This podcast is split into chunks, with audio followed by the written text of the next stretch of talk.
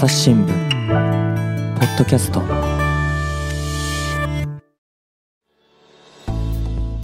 え朝日新聞の岸上渉です。えー本日はですね、えー大阪市、えー長井にあります、えー大阪市立自然史博物館の方にやってまいりました。えーちょうど7月7日からですね、始まる恐竜博2023の、えー開幕直前のですね、会場がセッティングされているというところに、えー来てるんですけれども、えー本日ゲストがですね、えーこの企画展をえー監修されている、えー国立科学博物館の副館長、えー、真鍋誠先生にお話をお伺いします。先生どうぞよろしくお願いします。よろしくお願いします。はい。えーっと、国立博物科学博物館というとあの上野公園のね、はい。あのー、脇脇といいますか、一角にはいこうある大きな建物で、巨大な白長スクジラが目の前にあってと。はい。あと、デゴイチのね、蒸気機関車のデゴイチ。ありますね、ありました、ありました。はい、はい。はいはい。で、大変なね、大きな博物館で、えーっと、子供連れてね、僕たちも何度か行ったことあるんですけども。ありがとうございます。はい。そちらであの、あれですか、まあ、恐竜の表収集とか展示の責任者でいらっしゃるということですかね。はい。はい。そうです。はい。えーとでね、こういう恐竜博みたいなね、うんうんあの、特別展なんかも、はい。えー監修したり企画したり、はい。えーそんなことをやっています。はい。あの、科学博物館の中の恐竜のその標本っていうんですかね。何点ぐらいあるあー、多分、あの、いいものは恐竜に関してはは、全部展示してるんあはいですよね。はいはで、あの、断片的なものはね、あの、まあ、収蔵庫にあったりするんですけど、こんなね、収蔵庫にうんお宝が眠ってるんじゃないかとか言われるんですけどはいはい、いいものは全部出してあるのはい。で、はい。あの、常設展示室でね、はいご覧いただくものが、えー一番いい。そうですよ。所島市と並んでますもんね、あそこはいね。。はい。うんはい。あの、非常にいい状態の、あの、か骨格が多いなという印象がありましたけれども。はいはい。ということで、あのーその科学博物館の方からですね、えー今日は大阪の方にお越しだということで、えーこの機会にお話をお伺いできるということで、はい、よろしくお願いいたします。よろしくお願いします。はい。はい。で、今回はですね、その先生が監修されたあの、恐竜博のお開幕間近の会場というのをご案内いただけるということでですね、まあ時期的にも、えー子供の夏休みも近いということで、ね、自由研究だとか、はいそういったところにもですね、えー使えるようなお話をお聞きできればなと思っております。はい。じゃあ、早速行ってまいりましょう。はい。ははいい。。まあ、あの、会場入っていただくとですね、はいはいはいまず、あの、大きく、系統図って言ってですね、系まあ、統図、はいはいは。はいい。系統ですね。進化ね。もともとまあ恐竜は一種類から始まって、はいそれがまあ三畳紀、ジュラ紀、白亜紀とですね、はいうんうんまあ最初の恐竜が今から2億3000万年ぐらい前の、まあ中世代のジュラ紀にえー出現して、まあそれがどんどんどんどん繁栄していくので、ジュラ紀、白亜紀とですね、世界中でまあ繁栄するんですけども、まあ白亜紀の終わりが6600万年前、はい。6600万年前にまあ隕石が衝突して、はい。うんで、地球全体が寒冷化する。はいそれから、まあ、あの、太陽光線が遮られるので、はい。あの、植物が光合成できなくなってね、うん減ってしまうみたいな、えーことがあったので、まあ、あのー大きくてたくさん食べなくちゃいけない。まあ、恐竜たちは絶滅してしまうんですけど、その恐竜の一部であるですね、はい鳥が、うんえー体が小さかったので、はい。生き残ることができました。はい。現現代にうん恐竜も、えー生き続けているということになります。はい。で、もちろん僕らのね、祖先の哺乳類も、まあ、恐竜のいる時代には恐竜に虐げられて、体が小さいものが多かったんですけど、それがね、功を奏して、はい。あの、こう、少しの餌でね、生き残ることができたので、まあ、私たち、はい。哺乳類が存在するというふうになっています。で、ここにですね、あの、系統図で、三畳紀、ジュラ紀、白亜紀と、はいまあ、上に行くほど現代に近くなってくるんですけども、科学こう、分かれてますよね。そうなんですね。だんだん広がっていくような。感じですね。うんうんじゃあでいいですか、先生うん。三畳紀っていうと、うん今おっしゃったように、に2億。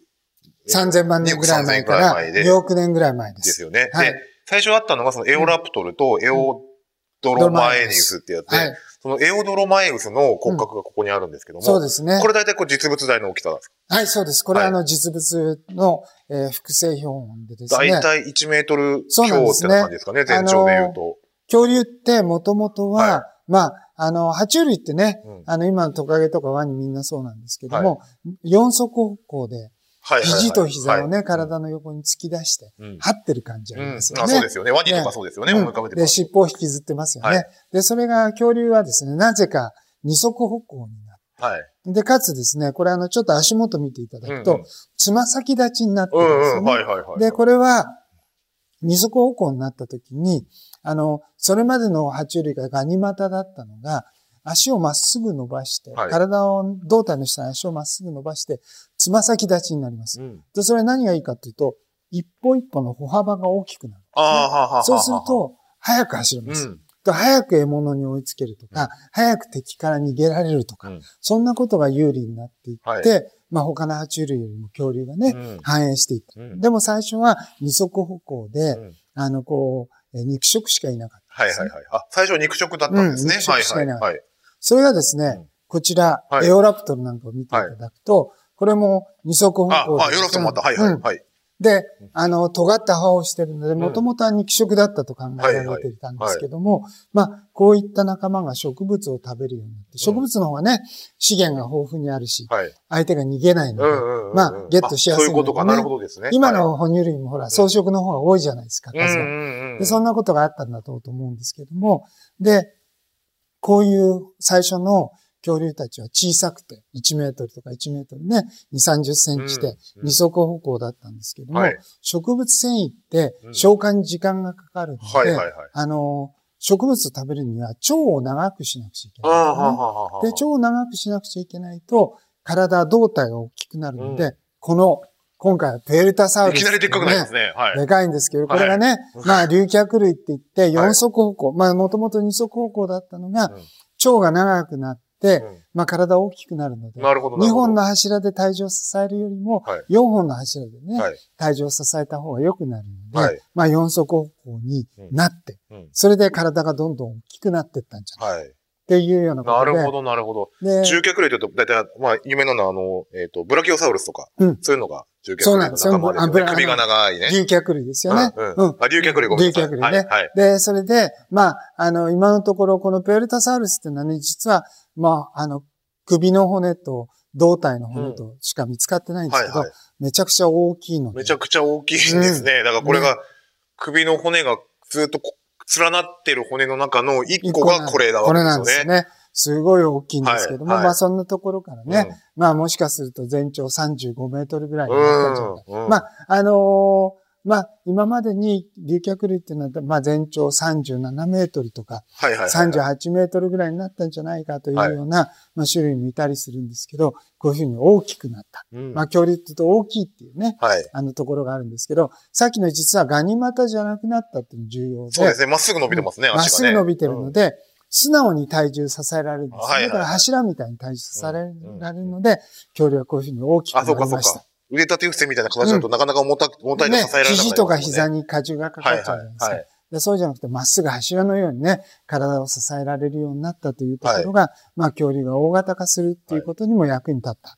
らしいということが、まあ、分かってきてるんですけども、まあ、これが後期発芽期だから、うんまあだいぶその6600万年前に近づいてた時期そうなんですね。ですね。はい。はい。で、どんどん大きくなって、ね、こういう首が長くて尻尾の長いですね。はい。四足歩行の、まあ、草食恐竜がですね、まあ、あの、こう、闊歩しているっていうような雄大な風景ですね、い、かにも恐竜っていう恐竜の世界だというようなことがあったりするんですけども、今回はですね、はい。ズールっていうですね、はいはい。あの、恐竜博2023の、うん。あの、こう、ポスターとかはい、チラシご覧いただくとね、はい。トゲトゲ、今度の主役はトゲトゲだよっていうことなんですけども、さっきの系統図見ると、ズルだけ歩いてるんですよ。そうなんです。あの、この左の方にね、ね、シルエッ見ていたトがこう。だくとね、はい。あここも歩いてる。歩いてるはい。ね、はい。ズール向こうの方にいるよってね、あのね、楽しみに待っててねっていう感じなんですね。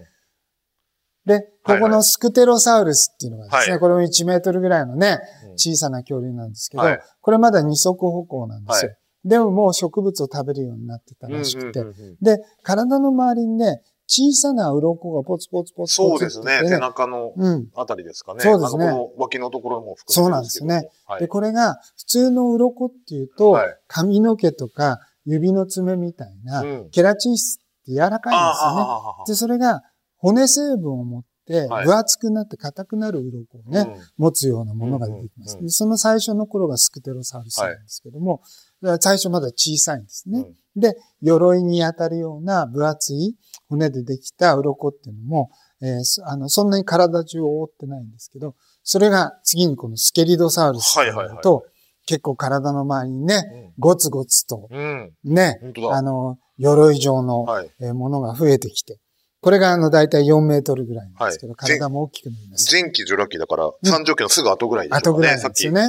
えっと、エオラプトルが出てた時期の、ちょっと後ぐらいになると、だいぶゴツゴツしたものが出てきて。そうなんですよね。で、体も大きくなります。はいで、体大きくなって重くなったんだと4足歩行になる。はいはいはい。こういうような進化があった中で、そうか、さっきのスクテロサウルスはまだ2足なんですもんね。まだ2足なんですよね。はいはいはいそれが4足になった。はい。はい。で、あの、皆さんね、はい恐竜好きな方だったら、ステゴサウルスとかね、あの、こうよくご存知だと思うんですけれども、えーこういうですね、今回ヘスペロサウルスってステゴサウルスの仲間なんですけど、うんうん。ね、背中に板が、板がね、並んでますね。で、尻尾にトゲトゲがあるっていうね、うんうんそんなタイプのものがジュラ紀に、はい。えー繁栄していきます。はい。で、ジュラ紀にこういう、まあ、ステゴサウルスなんか、まあ、剣竜って書いたりするんですけれども、そういったものが繁栄するんですけども、白亜紀になってくるとですね、うんうんうんもっと体全体を鎧でね、はいはい。覆うのような、はい。うん。いわゆる鎧竜っていうものが進化してきて、えーここではですね、はいアニマンタルクスっていうの、タラルルスっていうのを紹介してるんですけども、あの、違いはですね、尻尾の先に棍棒のあるね、はいはい。タイプのタラルルスと、はい。それから棍棒はなくて、その代わりって言うとおかしいんですけどね、あーあの、肩のところにね、ちょっと尖った、えースパイク状のね、骨がある。これさっきの、うんあの、背中にトゲトゲのあるヘスペロサウルスをうん並べてみると、こう、なんていうんですか、進化していく系譜がわかるというか、うんそんなような並びですかね、これは。そうなんですよねはいはいはいはい。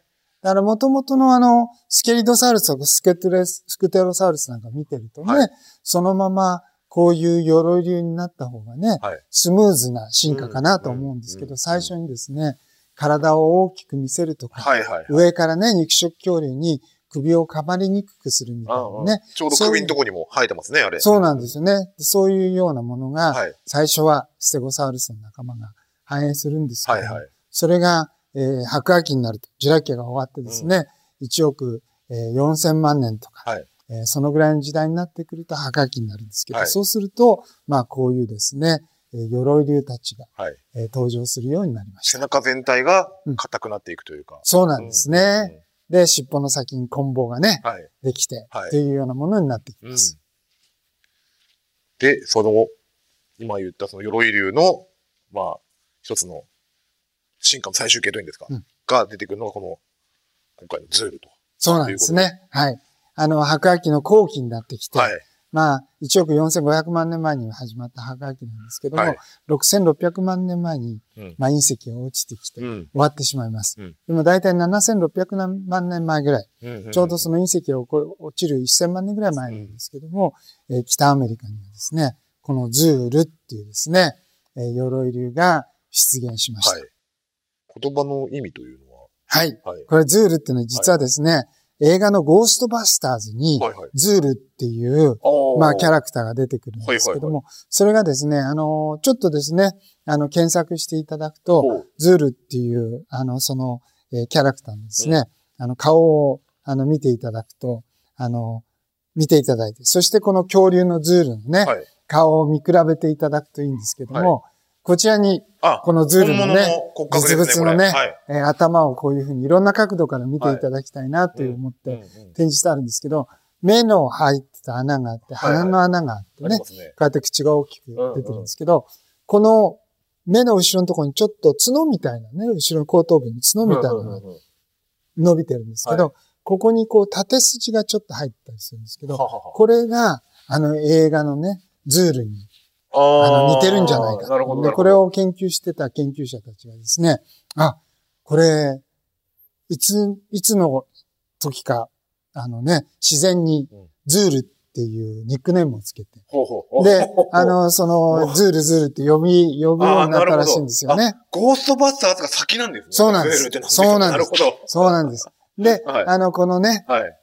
ズールって恐竜が新種だっていうことになった時にですね、じゃあ、ズールって名前にしてみないっていうことになって、まあ当然あのね、あの、ハリウッドのプロダクションにね、はい。あの、許可を取ってみようということで、だダメ元でダメ元で。お願いしたらうんいいよってこといいよって、ズールという名前になりました。うんうん。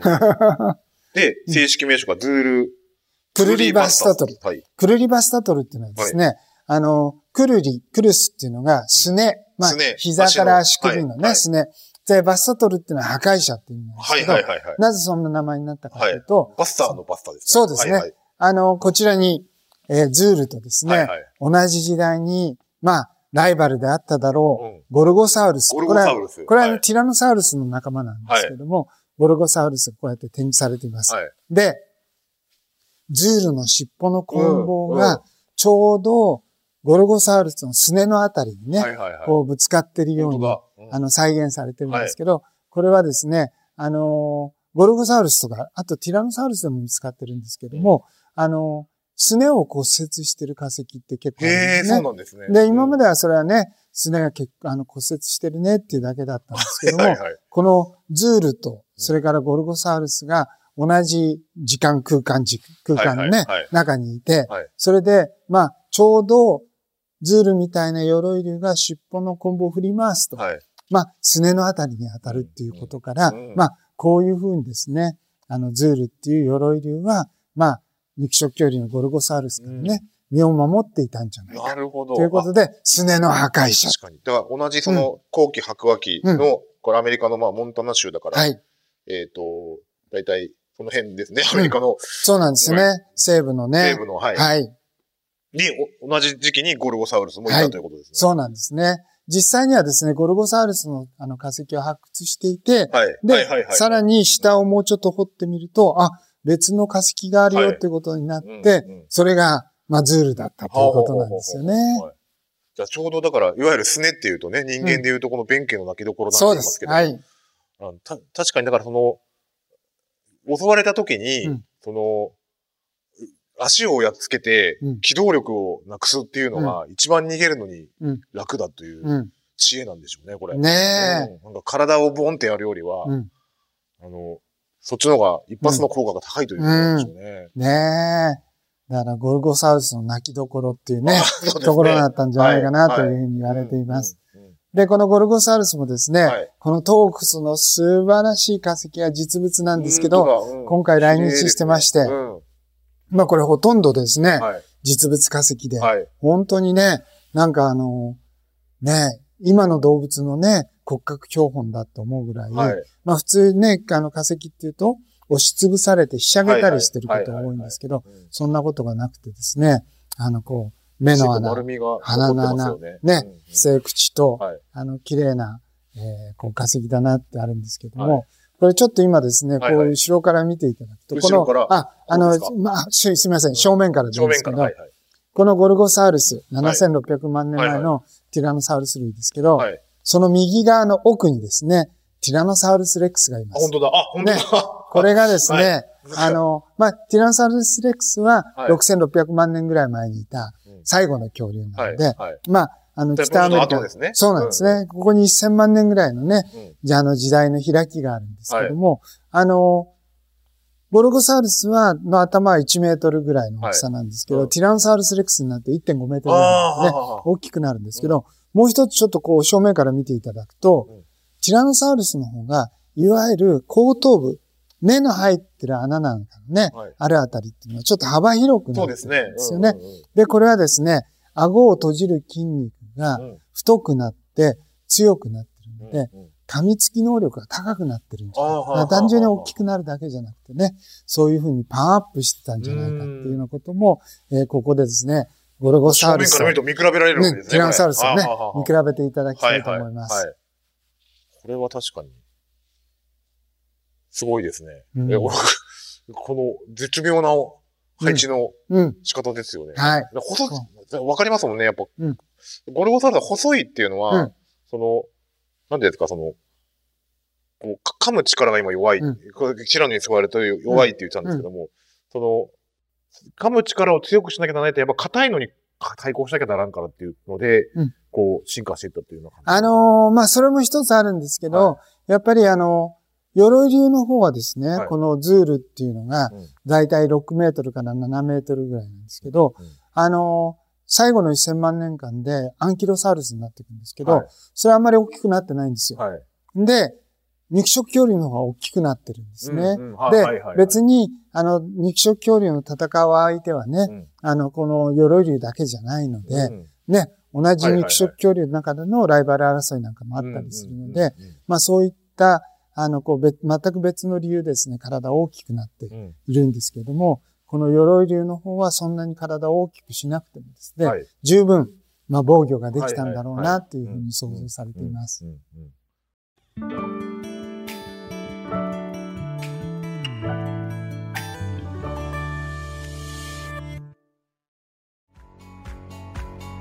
私は朝日新聞歩きき人工音声が伝える速報ニュースのポッドキャストです。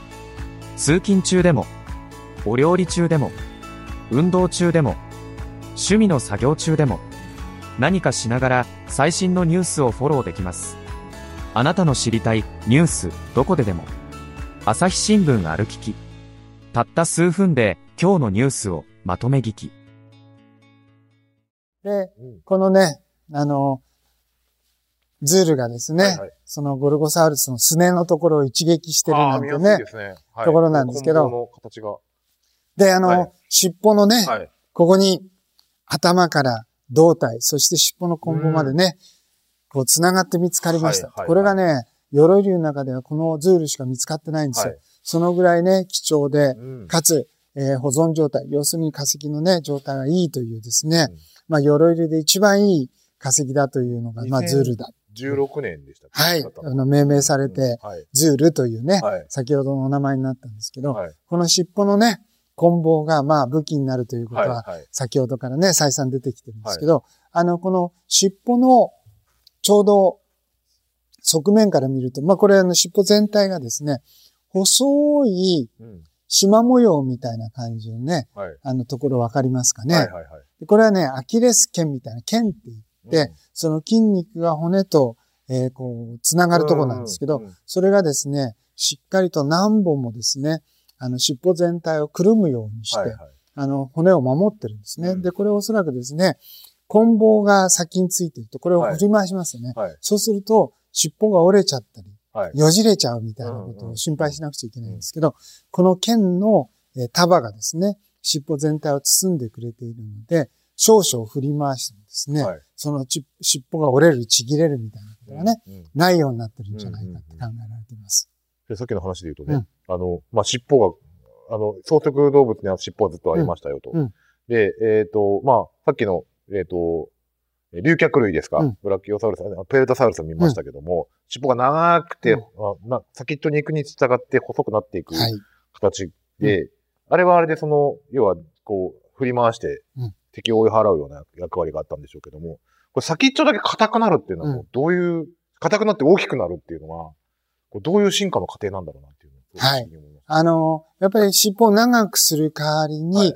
その長くなる骨を作るよりは、はい。まあ、そこのところでそれ以上前に、後ろに伸ばさないで、はい。その、そこで使う骨をですね、あの、まとめて、はい。それだからこそ塊になってるっていうふうにはい。考えられてます。なるほど。だから、うん。それで、その、要はそれを攻撃の武器にしているからこそ、そのだんだんそれが強化されてい、進化していったみたいなイメージなんでしょうかね。そうなんですね。それであの、実は面白いのはですね、当然この棍棒っていうのは、対肉食恐竜だけじゃなくて、うんうん。実はあの、えー、昨年の12月、2022年の12月によっと分かったことなんですけど、はい。このズールのですね、あの、全身骨格の、うんうん。あの、こう、体の胴体のところ見ていただくと、まあ、あの、今回の主役はトゲトゲだっていうことで、はいはいはい。そのトゲトゲした、うん。まあ、円錐形のですね、あの、こう、えー骨の成分の入った硬い鱗が、まあ、飛び出しているっていうところがあるんですけれども、あの、その先端のところはちょっとね、平坦になって、これあの、先っぽがね、折れちゃったはい。って考えられてるんですけど、これがですね、ちょうど脇腹のところだけ左も右もうんそういう風になってるんですね。で、そんなことかはははらは、うんあ、この、はいはい。このほ手前の方ですよね。そうですね今見てるところからすると、はい。はい。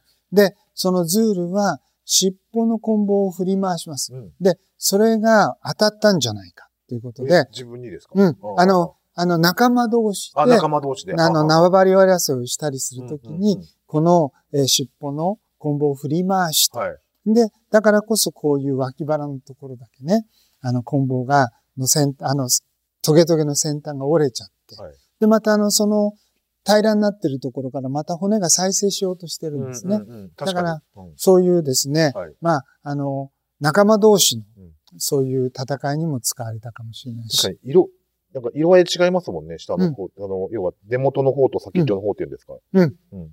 違いますよね。はいで、こういう形をしてるところからですね、はいそんなことが想像されたり。それからまだですね、このズール、まあ、あの、こういういい化石は1体しか見つかってないので、はい。これがオスかメスかみたいなことはまだ分かってないんですけども、あの、もしかするとこういう棍棒の大きさとかね、うん。そういったところから彼らはね、うん。オスとメスを見分けてたりとかね、そんなこともあったんじゃないかうんというふうに考えられています。で、今、つるっと話しましたけどね。あの、今だから、その、骨っていうと、うん。その、要は、あの、今見たゴルゴサウルスみたいなのとか、さっきの、えっ、と、えー、ステゴサウルス系のやつとかですね、あの、こう、あばらがこう、見えてるわけじゃないですか。うん。うん。で、だけどもこれは、うん。もう一枚ものとして、うん。こう大体、幅、これ2メートル強ぐらいありますかね。うん、はい。で、あの、一枚ものとしてのこう、うん。背中が、うん。こう、掘ったら出てきたということなんですか、はい。ここれだからね、実は、うん。あの、なんて言うんですかね、えっと、体の皮膚に当たる部分うんを、はいはい。まあ、剥製にするみたいにして、うんペロッと剥がした状態なんですよね。はははは。で、結局、あの、もともと鱗があって、その鱗の中に骨成分ができてきて、硬くなって、トゲ、トゲトゲして、尖ったりしてるじゃないですか。うんで、そこは硬いんですけども、そのいわゆる平らな部分っていうのは、うん普通の皮膚なんですよね。うんうんだから柔らかい部分なので、あの、普通は綺麗な化石にならない。そうですよね。ですけれどもうんうんうん、食われちゃいますもんね。このズールに関しては綺麗な化石として残っているので、こういう一枚物のね皮膚が、塊化石になってるんですね、うんこれは。うん、で、ペリッとね、剥製にするみたいにうん、剥がすようにですね、こういう風にして化石が出てるんですけども、はいこの正面のところにですね、立てかけてある、これレプリカなんですけど、はいはいこれはあの、真ん中に背骨が、はいはい。それであの、左側の方に上下にですね、ちょっと大きめの細長い長方形のね、骨があったりするんですけど、これはあの骨盤のところで、はい。ちょうどあの、これ、お腹からうん、下からこのズールの骨格を見上げてるところなんですよね。で、これはもともと、この発掘現場でゴルゴサウルスを発掘していたら、その下からうん、あの、この化石が出てきて、で、これはあの、すごい完全な鎧竜だっていうことが分かって、で、その肋骨の裏側、だから背中側に。もっとこの鎧みたいな骨があるぞってことが分かったので、はいここで発掘をやめて、岩ごと大きくブロック取りしてきて、うんひっくり返して、うんうんそれで上からクリーニングしたら、この剥製のようにですね。皮ごとはい。全身を覆うようなね、はいトゲトゲまで残ってました。そうなんですよね。でもその下には、ああいうふうに肋骨があったりですね、はいはいはい。手足の骨があったりするみたいな、そういう、あの、こう化石で、それがたまたまお腹を上にしてね、うんあの、こう死んでいた。ということなんですよね。今だからちょっと音だけではなかなか伝わりにくいんです。うん。もう一回説明しますと、うんさっきその、要はトゲトゲのある皮の状態の、まあ大体首の、えっ、と、付け根から尻尾の付け根ぐらいまでが2メートル強ぐらいある、こう、ペロンって一面皮みたいなのが、えー展示されてますと。うんそれを、こう、し下をこう、下をが見えるように、ボーンとひっくり返したのが、あの、壁に今、うん。レプリカがくっついてるという状態はい、です。そうです。で、見つかったのは、うん。その、えっ、と、今、背骨と、こう、あばらの部分とかとか、あとはその、今言った骨格、えー骨盤の部分ですか、うん。っていうのが、綺麗にすごい残ってるうん。ものが、先に上になってたってことですね。そうですね。仰向けになってたってことですね。仰向けになってたんですはい。はい。はいそれを岩ごと持って、あうん。持ちえっ、と、くり抜いたら、うん。その裏側がすごい綺麗に残ってるってことですね。そうなんです。はいはいはい。で、まあだから、こういうね、トゲトゲしてるところだけじゃなくて、うその間をつないでるうん。皮膚に当たるような柔らかいところも、綺麗に化石になっていたので、こういう風に繋がった状態でね、はい。残っていたとい、うまあ、鎧竜の中ではですね、頭から尻尾の棍棒まで繋がって見つかったのは、はい。まだこのズールだけだと言われてるんですけど、ここは日本初上陸。これは日本初上陸です。はい。これはすごいですうね。ん。で、このねうん、化石の、まあ、美しさであるとか。先ほどお話ししたね、ちょっとトゲトゲしてるとこの先端がね、うん折れて、はい。あの、こう、平らになってるところとかね、そんなところも、えー含めてですね、あの、ズールの実物骨格をですね。ぜひじっくりと、そうですね。観察していただきたいというずっと見てられる。ますね、これうね。ん。いや、これは確かにすごいですわ。うんなんか全然、レあの、要はレプリカとかでは伝わらない、うんそのリアリティがありますよね、やっぱり。うんうんで、あの、このね、はい。まあ、鎧竜自体は、はいその、まあ、その後、これが7600万年前の、あの、こう、ズールなんですけど、うんそれが6600万年前になってくると。まあ、アンキロサウルスって別のね、種類のものが出てくるんですけど、うんそんなに変わらないんですよね。うんだから、鎧竜としては、もうこれで完成していたと。言っていいと思うんですね。で、それに対して、このゴルゴサウルスみたいなうん肉食恐竜の場合は、こちら、ティラノサウルスレックスがいるんですけど。大きいですよね。ティラノサウルスタイソンですね。はい。うんあの、ティラノサウルスはですね、はい。スーとか、はい。スコッティとか、はいはい。ね、あの、スタンとか、うんまあ相性がついていてですね、相性なんですね。相性なんですねうんうんうん種類としてはティラノサウルスレックスっていうのが正式なね、はい。学名なんですけども、そこにまあ、ゆ著名なね、うん化石については、えー何々っていうですね、はい名前をつけて相性としてですね、えー呼ぶようにしてるんですけど、はいこのタイソンというのは実は世界初公開です。うん。今までですね、まあアメリカで発見され、はい。発掘されて、これ組み立てられてるんですけど、はい。あの、これ実物の骨も一緒に組み立ててるんはい。ですよね。だから、あの、そういった意味では、その実物のティラノサウルスのですね、は全身骨格をですね、あの、見る機会ってなかなかないんですけれども。そうですよね。結構、だ今これね、読んだら、うんあの、骨格が全部300個の骨で構成されている中で、うんうん177個が実物だと。いうのが発見されてますと。だこんだけの数の実物が発発見されてる個体っていうの自体がもう珍しい。そうなんですね。うんだから、ティラノサウルスレックスって今までに、まあ50体ぐらい、はいはい。まあ有名な化石がはい。見つかってるんですけども、あのーその中でもおそらく上位10本にね、うん入るぐらい、まあ実物化石がたくさん残ってるっていうことで、うんまあこういうタイソンっていうはい。名前が付けられてですね、はいそれでちょうどその実物の化石も含めてこういう組み立て骨格に、うん。まあしたものがですね、はい。ちょうど、えー昨年完成して、はいはいはい。でちょうどこのはいで、この距離博2023がね、うん。ちょうど開催されるっていうことで、はい。えー世界的に、うん。えーこう、えー一般公開されるのが、えー距離博2023ということで、はい。まあ、それで、えー世界初公開とうんいうことになりました。うん。これは大迫力ですよね。いや、なんかいろんなところで、うんいろんなティラノサウルスの骨格を子供に連れられて見に行くんですけど、あの、いや、いや僕、すごいね、これ、すごいこだわり、こだわりっていうか、うんこういう風に見えるので、実物かレプリカかってすごい見てしまうんですよね。うんうん。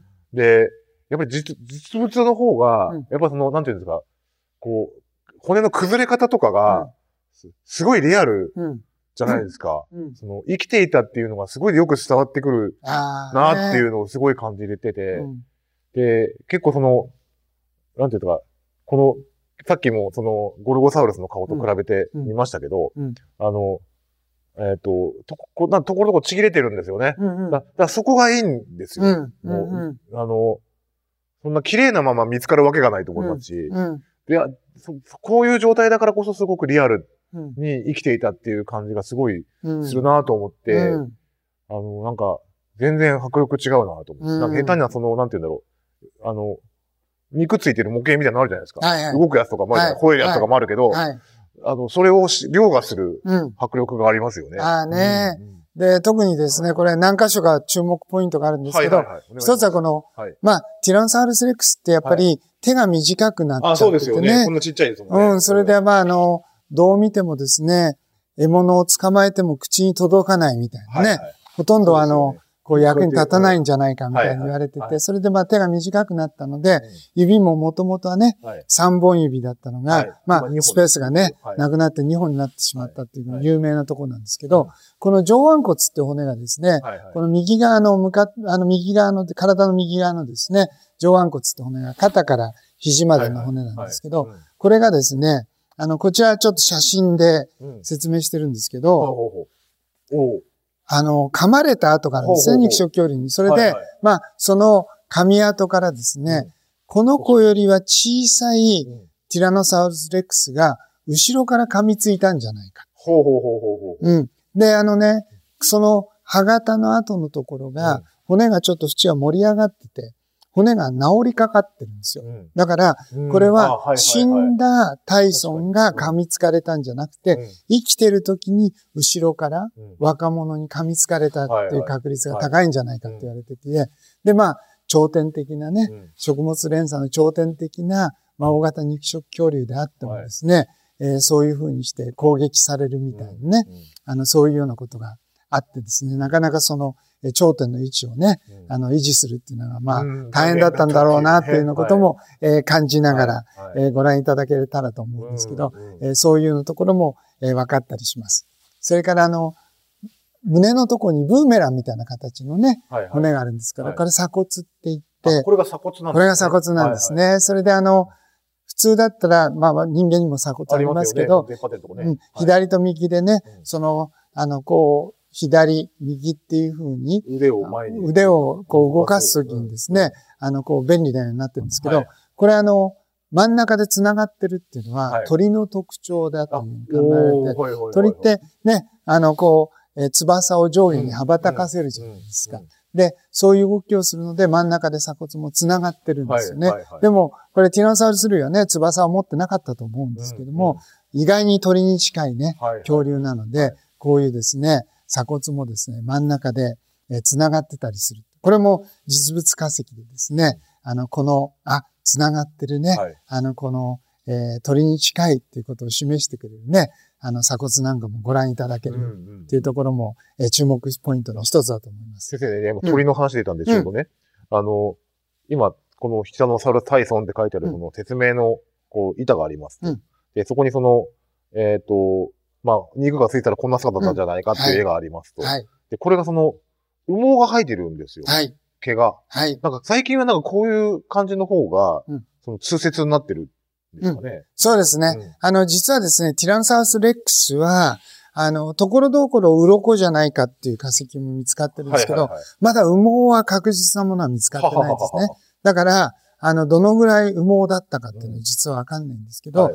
ティラノサウルス類の、あの、こう、進化を化石でた、あの、遡ってみると、6600万年前の T-Rex とか、うん。あの、それから7600万年前のゴルゴサウルスでは、はいはいはい。その羽毛の化石っていうのは見つかってないんですけども、はいはいあの、1億2、3000万年前のですね、はいはい。はいあの、こう、ユーティラヌスとか、うん。あの、えっ、と、それから、えーディロングであるとか、うん。そういったティラノサウルス類ははい。実際に羽毛が見つかってるんです。だから、ティラノサウルス類は進化の初期においては羽毛恐竜だったということは間違いないですね。うん。そんなところから大きくなっても羽毛を持ち続けていたら、うん。ね、あの、翼はなかったんだろうけども、えーその体のね、えー全体が羽毛だったのかっていうのはまだわかんないんですけども、あの、体の一部にはね、羽毛が残ってるんじゃないかっていうところから、えーこういった想像図が描かれていうんます。うん。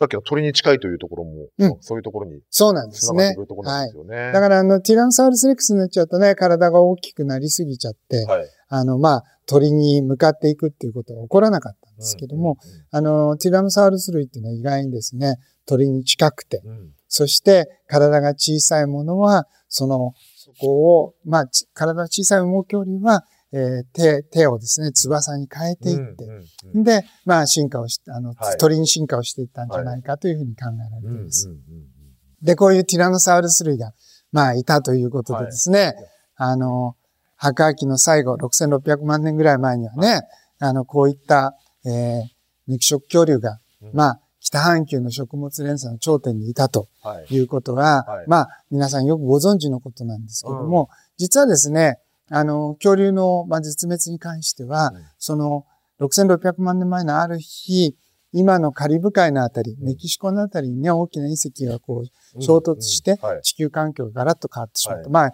あの、急激にですね、うん。寒冷化するとか、はい。それから、その、あの、衝突した隕石も粉々に壊れるし、それから、地球の表面にもクレーターができて、そういった破片が大気圏に巻き上げられて、うん。層を作ってしまう。うん。それが2年間ぐらいですね、はい。あの、まあ、ずっと曇った状態で層を作ってるんで、太陽光線が届きにくくなって、はい。まあ、地球が寒冷化する。はい。それから植物が光合成できなくなるみたいなことが起こってね。それで、あの、実は、こういう体の大きな恐竜たちは、うん。十分な餌が得られなくて、まあ、絶滅をしてしまうんだけども、その体が小さくて、そんなに食べなくて済むね、はい。あの、鳥類がはい生き残ることができた。うんそれから、私たち哺乳類もね、はい。生き残ることができたというふうに言われたりしていうんます。で、そういう中において、実は南半球では。どんなはい。肉食恐竜が食物連鎖の頂点をね、わけですね。北朝鮮、北、北半球のアメリカとは、うんまあ違う世界。違そうなんです。ね。はい。で、どんなものがいたかっていうのはなかなか分かってなかったんですけど、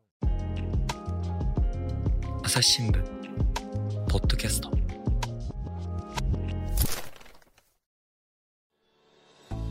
話はまだまだ続きますが、続きはまた次回。はい。ということで今日はですね、えっ、と、大阪市立自然博物市博物館にやってきて、えー国立科学博物館の、えー、学び誠副館長に、えー恐竜のですね、とても、あの、素敵なお話をですね、たくさんお聞きできたなと思っているんですが、えーこの恐竜博2023、えー7月7日からということで、えーえっ、と、いつまでやってらっしゃる？9月の24日までですね。もうすっはい。ぽり、夏休みがすっぽりはい。入る期間にやっておりますとはい。いうことで、はい。あの、8月とかね、月曜日も、はい。あの、休館せずにやってるところがあるので、はいはいちょっとあの、事前にね、あホームページ等ではい、あの、ご確認いただいた方がいいと思います。はい、じゃあそのサイトのリンクの方もはい。概要欄に貼っておきますので。はい。はい。よろしくお願いします。ぜひ、このあの空間でですね、この、まあ、ズールのね、はいはい。あの、実物化石の化石の美しさであるとか、それからティラノサウルスのね、はいあの、実物化石のえー美しさであるとか、その形の面白さみたいなことをね、あの、見ていただきたいし、それから私のマイプにもね、はい。会いに来ていただきたい。当然なんですけど、やっぱりあの、あの、こういうふうに、こう、実際に組み立てられて、その、まあ、画像ではない、あの、こう、三次元のね、はいせあの空間の中で、恐竜の骨格みたいなものを見る。それから、あの、先ほどもね、その正面から見てみると、こんな違いありますよね、みたいなところもあったと思うんですけど、はいあの、こう、見方によって、その角度によってね、うんこう見えてくるものが違ったりするっていうようなところがあるので、ぜひね、はい。あの、この恐竜博2023に、はい。あの来ていただいて、うんね、あの、恐竜たちをいろんな角度からね、あの、見ていただけたらと思います。えー国立博物館、えー、学び館長、ありがとうございました。ありがとうございました。えー最後までお聞きいただきましてありがとうございました。えー朝日新聞ポッドキャストはですね、えーこうやって、えーっと、いろんな、話題を提供させていただいているわけですけれども、あの、一個意見とかですね、えーご、えーご要望等もお待ちしております。えー概要欄の方にリンクを貼っておきますので、そちらからどしどしお寄せください。えー朝日新聞ポッドキャスト、朝日新聞の岸上渡がお送りしました。それではまたお会いしましょう。